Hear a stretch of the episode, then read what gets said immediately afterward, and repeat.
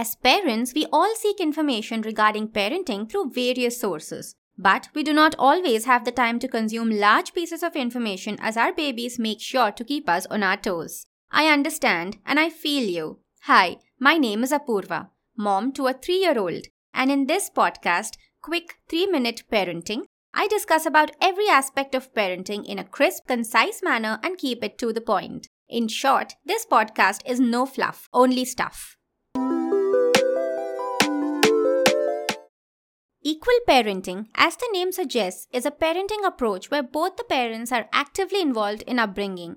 They share responsibilities and split duties to help each other out. Gone are the days when men were considered to be the breadwinner and the women had to juggle and balance between their child and career.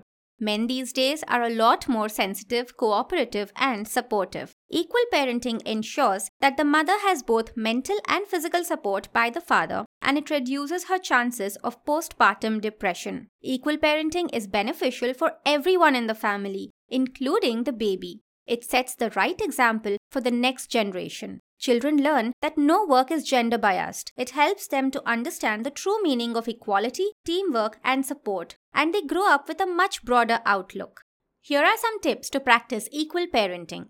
Newborns and infants wake up multiple times throughout the night, so try swapping sleeping hours to ensure that both the mom and dad get sufficient time to sleep and rest. Divide the household chores in advance so that things do not seem overwhelming. Communicate and switch your tasks to avoid boredom. Get yourself involved in your child's life equally. Spend quality time with your child on a one on one basis and make your child comfortable and open to both of you. You can divide your child's school subjects among yourselves and teach them to your child. Equal parenting reduces the stress and pressure from one person's shoulder and makes it a lot more easy to handle parenthood together. It improves the communication, relationship, and keeps the family close knit, where every member of the family takes on responsibility and appreciates each other for their help and support.